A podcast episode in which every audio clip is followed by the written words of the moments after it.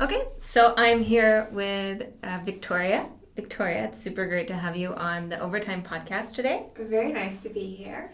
Um, like with every other episode, why don't you kick us off by highlighting, you know, kind of what you've been doing and where you're going with it? Okay, so I'm a community and ecosystem architect.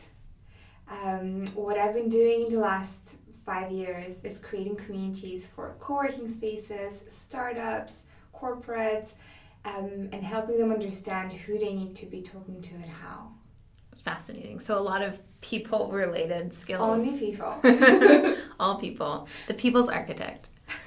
um, and and which is exactly why you're here today because I think um, although we may not use the same terms, but building communities, building teams, building ecosystems, building environments uh, are all responsibilities of managers and leaders. Uh, so I feel really grateful that we have you here and you can kind of give us insight on how you go about that. And I think in your case, very much, and many other, you know, other managers might relate that even when you don't necessarily have that line management responsibility, you still have to uh, galvanate and get people together around a common pers- purpose, mm-hmm. uh, mission, space, um, and like almost sheep herding in a way.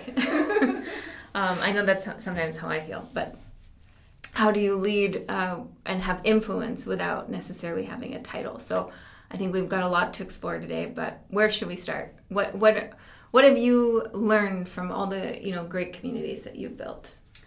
Oh, that's such a great question.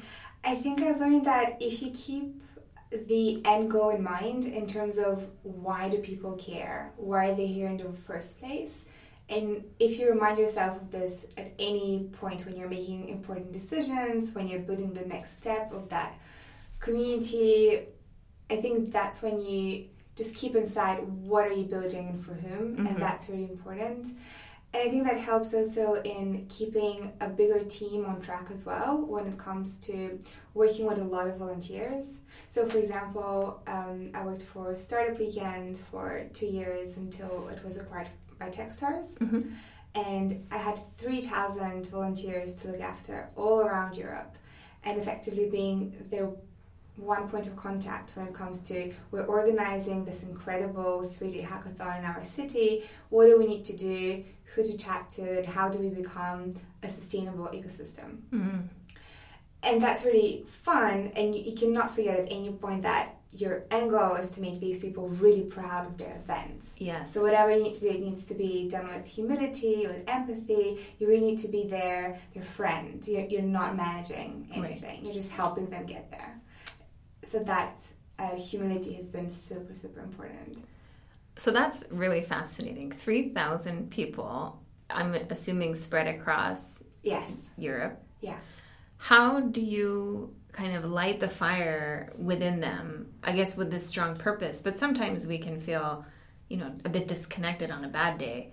How do you mm-hmm. kind of ignite that in people that are well so many people that are spread you know across different countries I think it's reminding them why they got involved in the first place. Mm-hmm. If you can um, bring back that feeling of people having a bad day, and of course it gets hard because they have to find local sponsorship. Yeah. They have to find their own team of volunteers to build that and they all do it because they care for the local community. So I think reminding them of stories where that was really crucial to someone's life. Mm. Um, do you remember that person who came and then this and this happened to them? They started their own company, and just reminding the positive stories of what these communities have created in the past, right. and that this is what is what we're waiting for to happen next. Right, and I guess that's probably helpful for you as well because you'll have hard days too and you'll hit a wall and it's important for you to have kind of that cheat sheet of why I'm doing this at the ready. I do have a folder in my Dropbox about that. Do you? I do. I just save nice emails of people saying thanks for something I've helped on. it's, it's funny but true. I have an Evernote that it's the same thing when and it it's helped me. So It was it came out of a coaching session where like I'm quite self critical and so I needed to kind of collate all the things pe- people I respect that have said about me. And so when I hit that wall, you can go and check it out and go, oh, well, all these people think it's I've got so something. Important. So yeah, it is. I think that's great. And and if you can't, you know, lift yourself up on bad days, then you can't lift up your team. So I think having that self care at the forefront is so critical. Absolutely, absolutely. Okay, so so you manage this three thousand person community, insane. Um, but lovely. but also lovely. I guess. Because, you know, there's so much joy, there's so much celebration that comes in all directions. Because the people that run their local events, they celebrate their community and all the entrepreneurs and people that want to become entrepreneurs. Mm-hmm. And then that gets escalated. And it's just everyone really cares about each other, and that's beautiful to see. You get a lot of energy from it. So much energy. And I think that's been a very similar um, it's been very similar to Creative Mornings as well, where the motto is again one to many to many. Mm-hmm. So you have one core team that manages a group of volunteers or uh, employees who then take care of a larger group of people. Mm-hmm. So, for example, for Creative Mornings, I have 8,000 people in London that are part of our community here, but then there's 172 other hosts like me who have the same fun volunteer job. for those, uh, why don't you get shed a little light on what Creative Morning is for those that uh, haven't heard yeah. of it before? So, Creative Mornings, um, it's a very informal monthly morning talk. And it's all about the creative community and being a place where they can come together, share what they're working on, and just get inspired by one another. Um, and we have yeah 170 cities around the world. It started in New York, and it's just such a fun thing to be part of. Mm-hmm. It always looks it. I haven't been able to attend one yet. I'm always out of town on Thursdays or having coffee at 8:30 in the morning. in my kitchen. Um, but I do follow it on Twitter, and it always looks like a really energizing event, which is, I think, fantastic considering the time of day uh, and some people are just not at their best selves in, in the morning. Um, so eight thousand people. That's that's you know not chump change. How do you how do you get that going? You know how do you build that? How do you um, you know keep people going? Because I'm sure it's it's an ongoing thing. It's not just you get let eight people show up and then it manages itself. Yes. Well, so again, I think there's a lot of similarities between these different communities mm-hmm. because um, when people show up, you really have to acknowledge that they're there. If they need help, really keep thinking, how can I help this particular person? What are they in need of? Are they raising money? Do they need a job? Are they new to town? Mm. What is the very particular human element that you can help with? Yeah. And it can be so simple. It can be remembering someone's birthday or referring them for something that you know is important to them and then these people keep showing up and in many ways they become a community advocate yes and it's so important to have these pillars of people who show up every time we yesterday had a girl who took over our instagram stories mm-hmm. and she's been attending every single event which is crazy that's nuts yeah even i haven't attended all um, but yeah i think um, just being very grateful about who's showing up and celebrating them. There's yeah. a lot of joy in these communities, which is something that I only recently thought about why do I enjoy it so much. It's because it's all about celebrating the people around you right. and giving them that stage, giving them that opportunity to to shine in front of uh, their peers. Yeah, and really empowering them. Yes, to kind of lead because that. Sometimes it can be such a small piece that you can contribute to someone's journey, someone's career. Yeah. And it can be just a little introduction of, oh, I remember you were looking for a designer, or I remember you needed help with that project.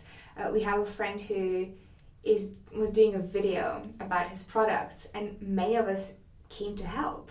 And it's just these little things of show up for the people that care for for that community, and then they'll show up for you. Yeah, totally. And it, so I think this is why I really wanted to have Victoria on because if you relate this into, um, you know, your teams at work and spending that one-on-one time with individuals to understand what they're looking for, understand how they want to grow, and then as a manager, be able being able to make those connections for them. Because, like you said, it can be so simple as remembering a birthday, um, remembering a pet's name, uh, you know, and and that's all the human element of management or influencer, um, you know, making people feel heard, like Yeah. they're But for this, special. you really have to care. You Yeah. really have to actually spend the time with these people and understand that people take time. You Yeah. cannot hack it. You cannot do it really quickly and just get all the data out. You just have to pay attention to, Mhm. to what's going on. And next time you see them ask, "Oh, how did it go with?"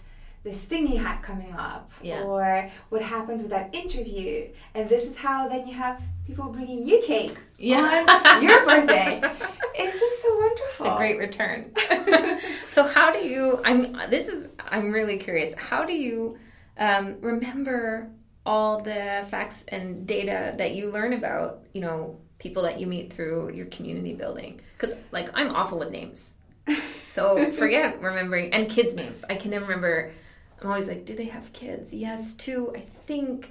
Um, I'm just really bad at remembering. Do you have a system, or are you just natural at that? With Creative Mornings, we have a bigger team, so we're at eight, and Mhm. all of us remember different things. And luckily, everyone's quite engaged, so there's a lot of information that is spread on Slack. Thank God. And yeah, You need a my team definitely remembers more than me. That is for sure.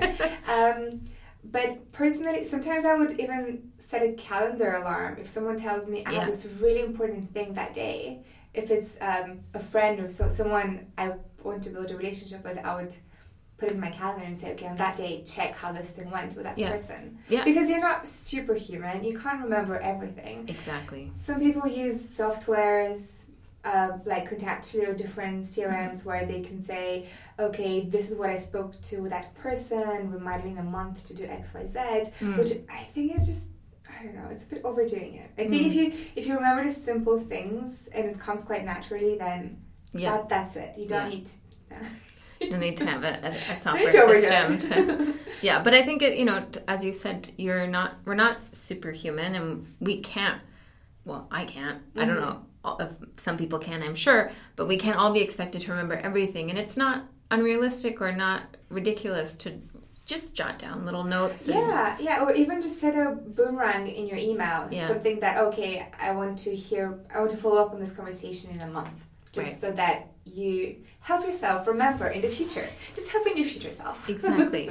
Um, so, going back to the kind of notion of community management, which I think is a term that's used for a lot of different roles, um, we had talked a little bit before recording about um, kind of a facilitator. You're kind of creating this space, and as in that role, you if done well, you want the community to really self manage themselves. Can you expand on that thought for a little bit?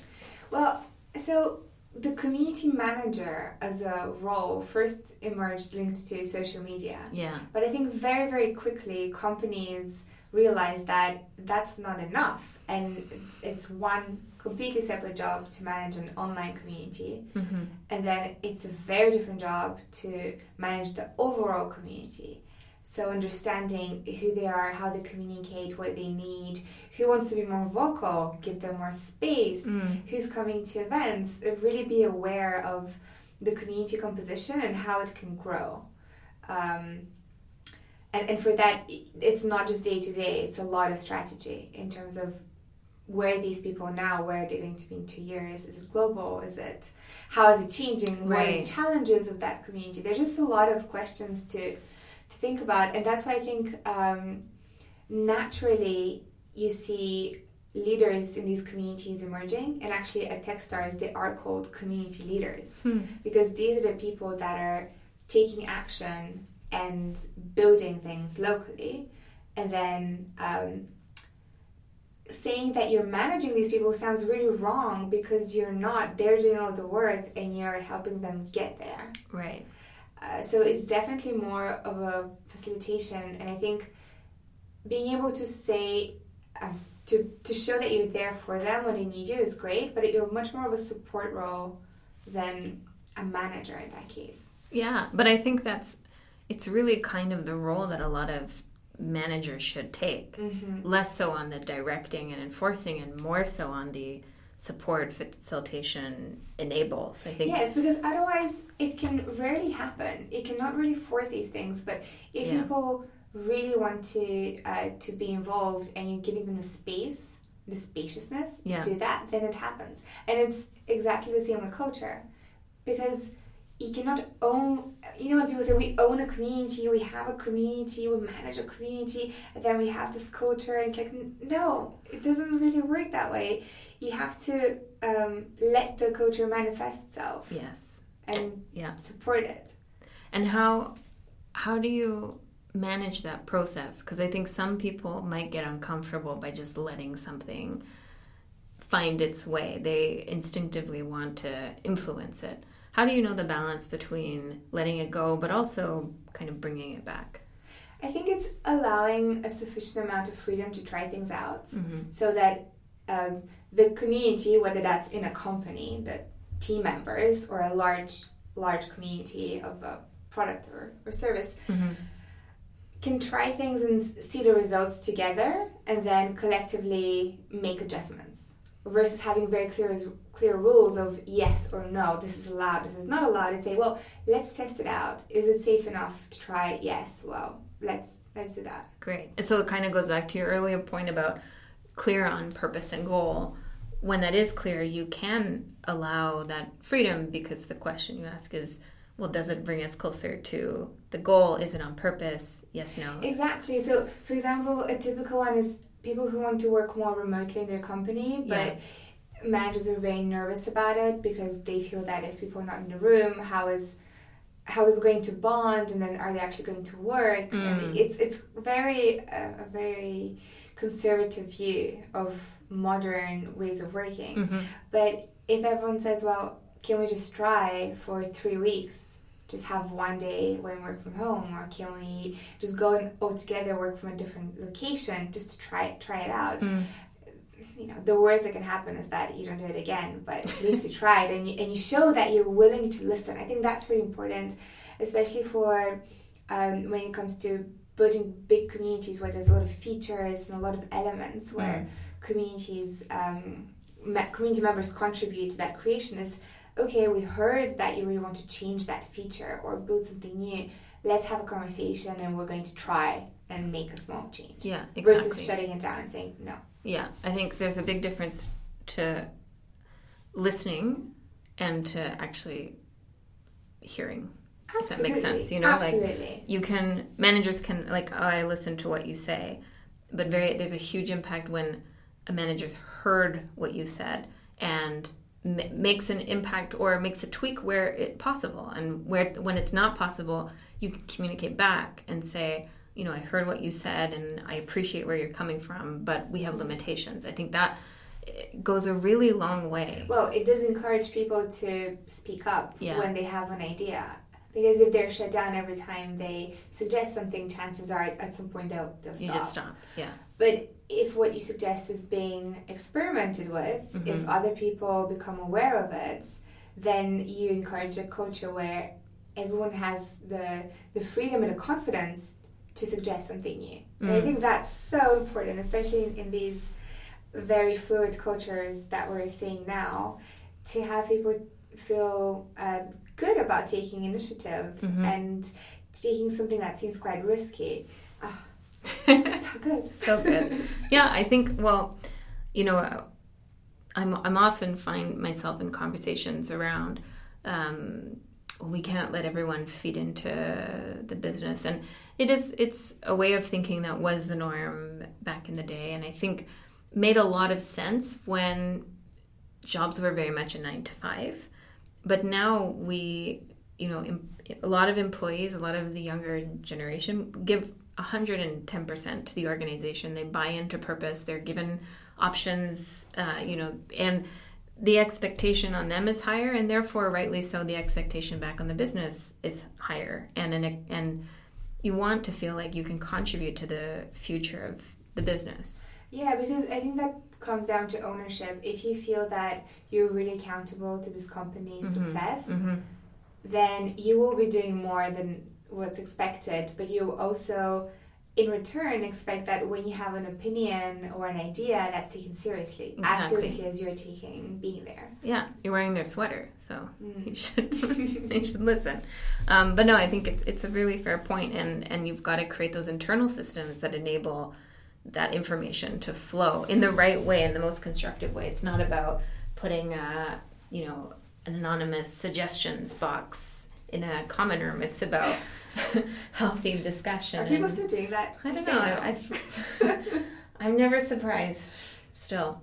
Um, but yeah, maybe it's anonymous form in, in this day and age, but it's about having, you know, collective and healthy conversations about future, about what what could be done differently and, and sharing opinions. Yeah, but I think also when it's not anonymous, you do allow for more empathy. Mm. If I stand up and I say, I need this to be different for me to feel better at work, then I hope that people w- would pay attention.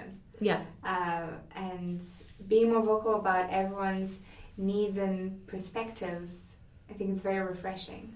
Very much. Actually, I've got a question for you that's just popped into my head. So, quite a few of the companies I've worked with have gone through almost a culture change in the time that I've been there. And with that culture change, you almost get two opposing cultures within one company. Um, do you, and then I find that uh, leadership teams often try to then appease both sides, which is an impossible job because one, no one will ever be happy. Um, and you have to kind of be clear on where you want to go and reinforce that. So how do you manage, you know, people that where the communities evolved outside of where they had initially been comfortable with? Um, have you had to manage that process in any way? Yes. Yeah. Yeah. That happens quite often when you have uh, the initial core community yeah. that is really active, has a really strong opinion, really cares about a product, and then around it you start to have a newer community. To be honest, I think everyone is aware that for the community to grow mm. and um, for it to to become the, the, new vision of, of what, whatever that mm. new vision is, you need to sacrifice a little bit of the old view, mm. and hopefully there is um, you start to build this mutual understanding of okay, we have to let go of some things that are really feel so fundamental to our culture, but in order to survive as a community, in order to continue growing, we need to change direction. Mm-hmm. And you do lose core community members, and that's okay. Mm-hmm. It is. It's yes, about the it's, evolution. Yeah, it is. Mm. because it, it makes sense that also if when you join a community, you're in a certain point in your life and career. Yeah. And that changes quite quickly. So maybe in five years you have different needs and that doesn't really serve you anymore. And it's all right. There's yeah. plenty, plenty of communities. But as someone who who manages some, you need to ask yourself, what is the goal? Mm do you need to grow that fast? Maybe you don't. Maybe right. maybe it's okay to stay quite small and to keep that really engaged group, but maybe have a different perspective. Yeah, that's fascinating. I think it is so relatable in terms of uh, company building. Um, it's perfect.